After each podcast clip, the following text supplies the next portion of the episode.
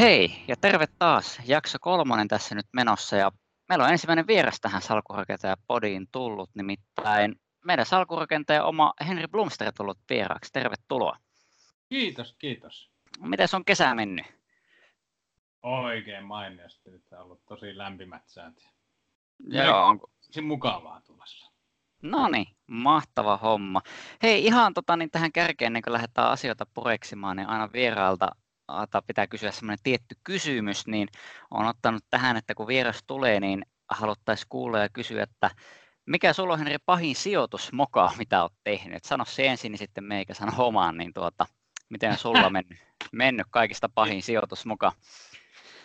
Mä joskus kirjoitellut näistä aiheista ja totesin vain, että mä oon tehnyt ne kaikki, mutta, mutta tota, no niin, ehkä sellainen mielin, mielin painuvin on, on tota, finanssikriisi aikoihin, niin Nordealla oli tällaisia strukturoituja CDO-lainoja nimeltä Mermaid, ja niissä se juttu on se, että sulla on sadan yrityslainan kori, ja tuota, josta sitten lähdetään riskiä myymään siivuina ulos.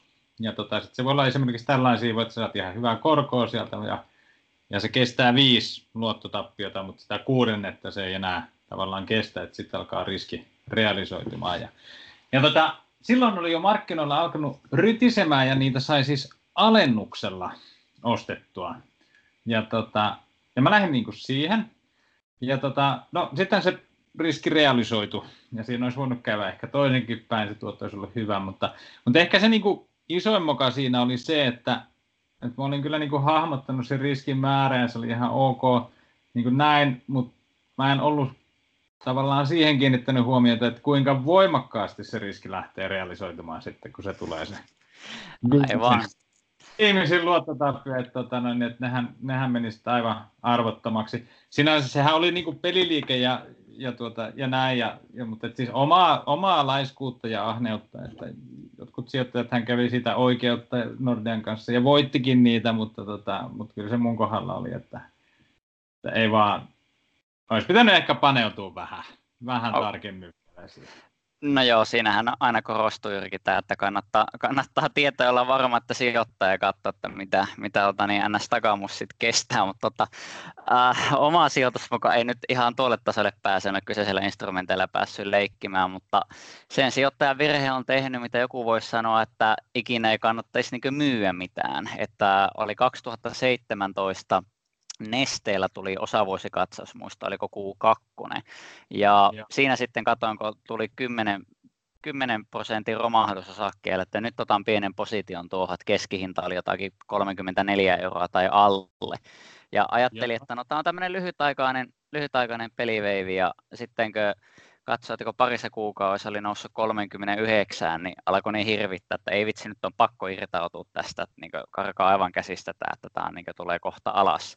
No sitten siinä kattelin, kun olin 39 irronnut, kun meni 40 rikki, meni 50 rikki, 60 rikki, 70 rikki, 80 rikki.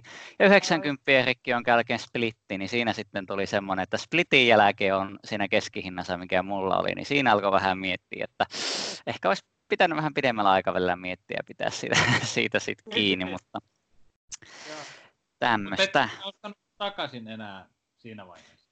Äh, no sitten tota, niin siinä vaiheessa kyllä tuli sitten roikuttua hetki, hetki vielä mukana, mutta kyllä niin ihan armo, armottomasti liian myöhään. Että aika lailla, tota, niin, aika lailla tota, niin ne suurimmat tuotot sitä ainakin tuntui vähän menevä, menevän kyllä mallikkaasti ohi, että sitten tota, niin, tuli oltua siinä kyydissä jälkikäteen vähän aikaa, mutta nyt ei, nyt ei valitettavasti enää kyseisen yhtiön osakkeita löydy omasta salkusta, mutta so is das Leben, sanoi saksalainen, eli tota, niin, tällaista sattuu.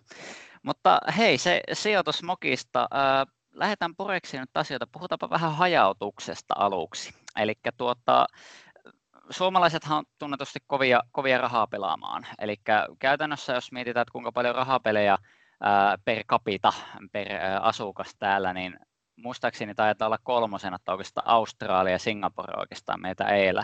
Eli suomalaiset aivan järkyttävissä määrin tunkee rahaa kaiken maailman tuplapotteihin ja peliautomaatteihin, kun halutaan, että ATL ottaa sillä tavalla riskiä ja saada sitten semmoisia pikatuottoja.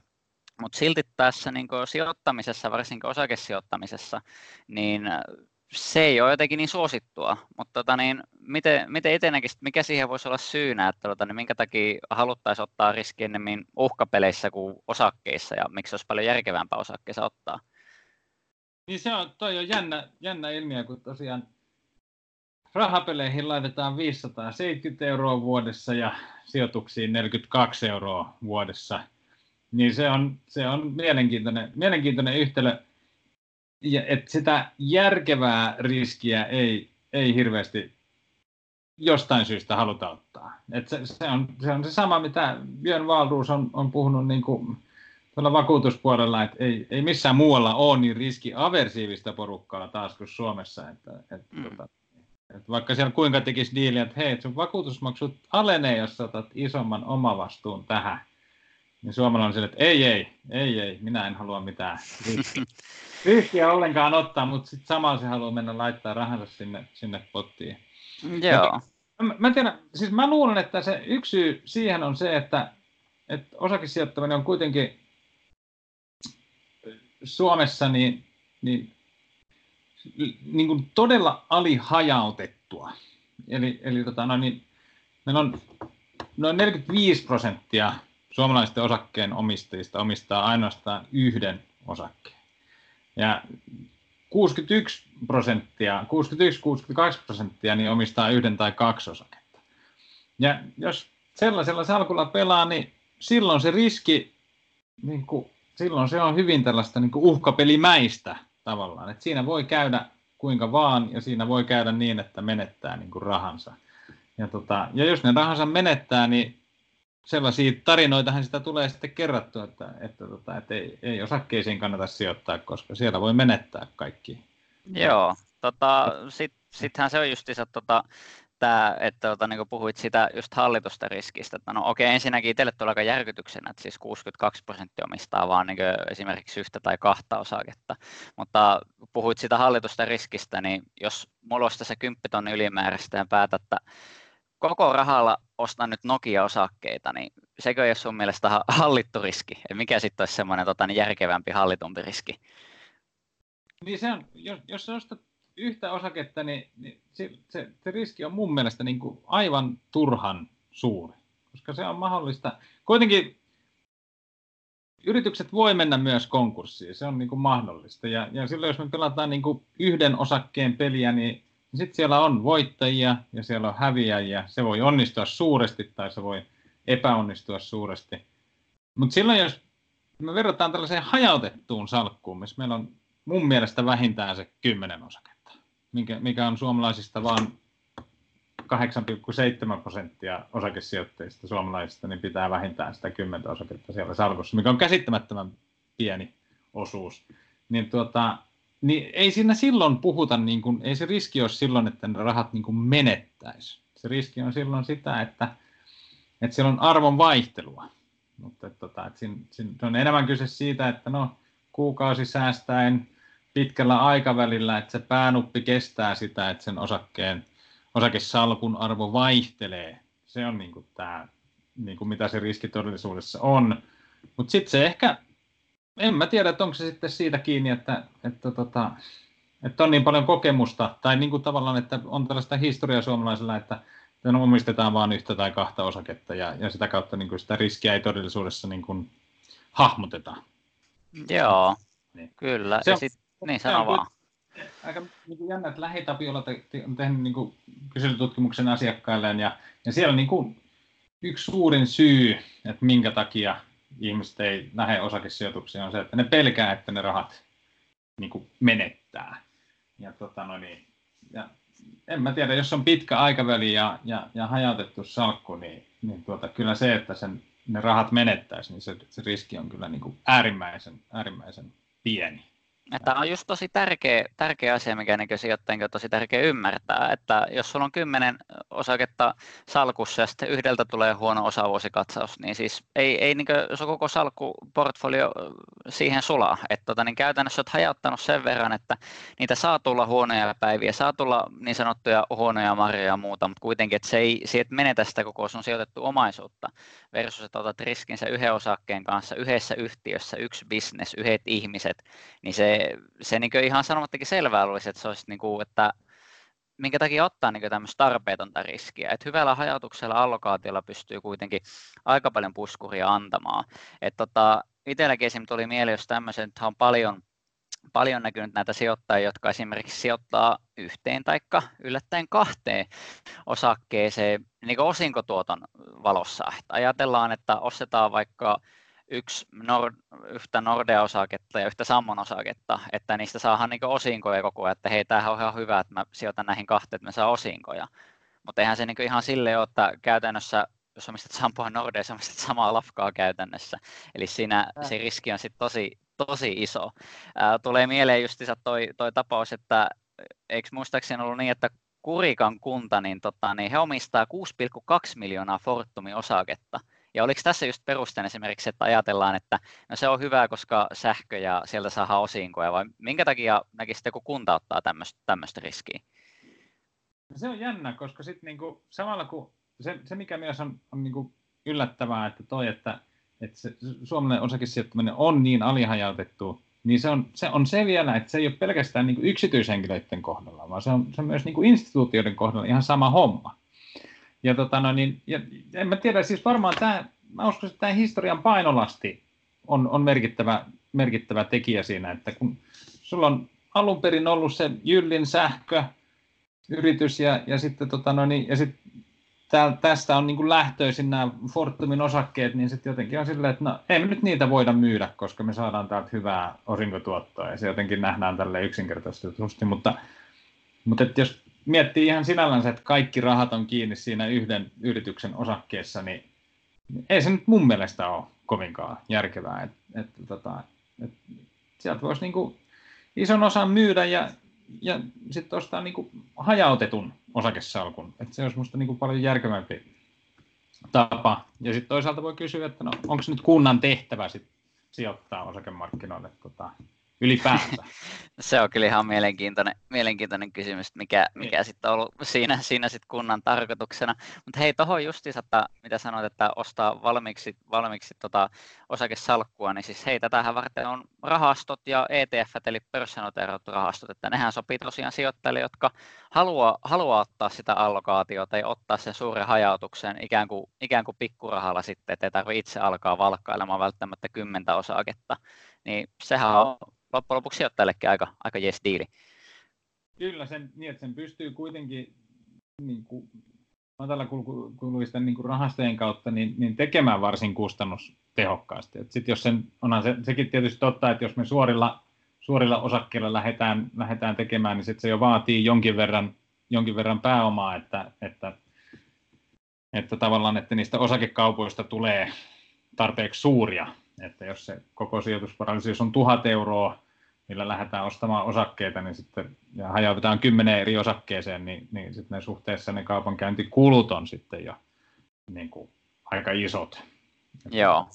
Mutta ETFin kautta niin, niin sen tosiaan pystyy teke, tekemään niin kuin, tota, no, niin, tehokkaasti. Ja sitten jos miettii sitä riskiä vielä, niin se mikä on niin tuossa mun mielestä mielenkiintoinen on se, että, että mikä siinä on, että, että me ihmiset niin kuin ajatellaan niin kuin mentaalitilinpidon kautta, että nyt, nyt, nyt mulla on tämä niin kuin asunto ja näin poispäin, mutta se on nyt tässä erikseen, niin sitten mulla on tämä osakesalkku, ja sitten mä tuijotan pelkästään sitä, että miten se osakesalkku kehittyy siinä, kun, kun, tuota, kun sitten voisi tarkastella sillä niin kuin kokonaisuutena, että lasketaan yhteen niin kuin koko omaisuus sisältäen sen auton ja sen asunnon ja sen osakesalkun. Ja sitten katsotaan, että kuinka paljon sen arvo heittelee. Niin jos sitä, sitä kautta lähtee hahmottaa, niin, niin, tota, niin, niin se suomalaiset on oikeastaan niin kuin valmiita ottamaan niin kuin mun mielestä varsin vähän sitä osakeriskiä ja ehkä liian, liian vähän. Että jos se mediaani, mediaani osakkeenomistaja, niin sen salkun koko on 4200 euroa, niin on se tavallaan aika vähän suhteutettuna nyt vaikka niin kuin keskimääräiseen palkkaan ja, ja se, että kuinka kauan nyt ihmiset on töissä ja, ja niin poispäin, niin, niin näihin, näihin kun suhteuttaa, niin se on aika, aika pieni summa kuitenkin. Niin, ja sitten kuitenkin jos lähtee allokaatioasioita miettimään, niin pitää muistaa, että se asunto, mikä sulla on, niin sekin on kuitenkin sijoitus. Se on kiinteistöomaisuutta ja se on varallisuutta siinä, missä osakesalkkukin. Eli pitää huomioida se, että kuitenkin sulla on sitä hajautusta, jos sulla on vaikka asuntoa tai peräti useampaa ja sitten sitä osakesalkkua tai mahdollisesti muita, muita arvopapereita, niin tuota, esimerkiksi Ruotsissahan se on oikein toisinpäin, että siellä osakesijoittaminen on tosi iso juttu, mutta sitten kiinteistösijoitukset toimii vähän eri tavalla mitä täällä, kun taas Suom- Suomessa on se mentaliteetti just, että hommataan se asunto ja se kiinteä omaisuus ja sitten ehkä sijoitetaan. Mutta sekin on just semmoinen myytti, mikä pitäisi murtaa, että ihmiset ajattelevat, että ne olisi kaksi eri asiaa, mutta kun niillä kuitenkin haetaan sitä yhtä ja samaa asiaa, niin siis silloinhan se on hajautettu, mutta silloin pitää myöskin ymmärtää se, että se kaikki raha ei ole siinä – kaikki raha ei ole siinä sinun Eiran kämpässä kiinni, koska sitten se on siellä kiinni, mutta sitten taas voi miettiä jotakin muuta, muunlaista riskiä, ottaa hakea muunlaista tuottoa ja myöskin vähän likviditeettiä vertailla sitten. Että tässähän niin puhutaan just sitä allokaatiosta ja hajattomasta parhaillaan, että eihän tässä nyt pelkästään puhuta siitä, kuinka monta osaketta sulla on salkussa, vaan mikä se sun omaisuus ja varallisuus on ja miten siihen niin haet sille tuottoa pitkällä aikavälillä, eikö niin? Kyllä, kyllä, kyllä. Ja näissä niin kuin sanotaan, voi syntyä niin kuin vähän hassuja tilanteita, että vaikka on useampi lapsi ja ne perii kesämökin ja sitten oikein kukaan ei käytä sitä, kun se ei oikein toimi ja niin poispäin. Ja sitten voisi ehkä olla sellainen mahdollisuus, mitä jos se myytäisi porukalla ja sitten sijoitettaisiin rahat osakkeisiin tai jotain muuta. Et kovin helposti niin kuin tällaiset historialliset jäänteet jää vähän niin kuin elä, elämään. Että, tota, no niin. Niin, että sehän pitää muistaa, että sitä varallisuuttahan voi tarpeen mukaan konvertoida. Että sekin käytännössä, että jos minä opiskelin antaa opintolaina ja mietin, mitä sillä tein, niin ei sitä ole pakko pitää tilille, sitä ei ole pakko pistää kämppään, sitä ei ole pakko laittaa osakkeisiin, vaan sillä ostaa koko rahalla vaikka kultaharkkoja ja iskeä kassakaappiin ja sitten sitä kautta lähteä pyörittelemään. siis sehän ei ole kiveä hakata, että jos se vaikka perit jonkun mökiin, niin okei, mutta kun pitää ymmärtää, että se on varallisuutta. Ja se on niin. varallisuutta eikä pelkästään sitä, että se on nyt se mökki siellä, mikä nyt vaan on ikuisesti olemassa ja se on sun. Eli että pitää muistaa, että niitäkin voi konvertoida monella tavalla ja ehkä niin munkin mielessä tämäkin on semmoinen, mitä, mitä ei, ei ehkä kaikki suomalaiset täysin ole sisäistänyt. Niin ja se on myös sellainen tilanne, mihin mihin niin kuin tavallaan ehkä, jos me mietitään niin kuin isoa kuvaa, niin, niin, niin kuin iso, sitä iso ikäpolviluokkaa on jäämässä eläkkeelle ja sitten hiljalleen sieltä tulee niin kuin perintöjä alkaa syntymään jo, ja monet on niin kuin uudessa tilanteessa, että on muutakin kuin se mummomykki ja, ja perunamaa, vaan, vaan voidaan, niin kuin, että sieltä alkaa periytymään oikeasti niin kuin arvokas asunto esimerkiksi ja muuta, että mitä sille, niin kuin, mitä sille tehdään. Se olla niin kuin ensimmäinen, niin, ehkä Suomessa yhä yleisempi kysymys, että, että mit, miten tämä nyt kannattaisi hoitaa ja, ja ehkä sitä kannattaa miettiä myös sen nykytilan kannalta, että mikä tässä ja nyt olisi kaikista fiksuinta ja ehkä, en mä tiedä, mun mielestä ehkä antaa vähemmän painoarvoa sille, että kun tämä nyt on ollut tälleen viimeiset 30 vuotta, niin eihän me nyt voida tätä muuttaa mihinkään. Niin, jäähän ikään kuin siihen, siihen kiinni sitten, että näin kun on aina ollut, niin näin tehdään. Että sehän on, sehän on tota ihmiselle kaikista helpoin, helpoin luonnepiirte, mihin voi jäädä kiinni, että kun asia on aina ollut näin, niin näin se tulee olemaankin. Mutta se on sitten asia, mistä oppiminen voi sitten, sitten tota, niin vaatia pikkasen enemmän.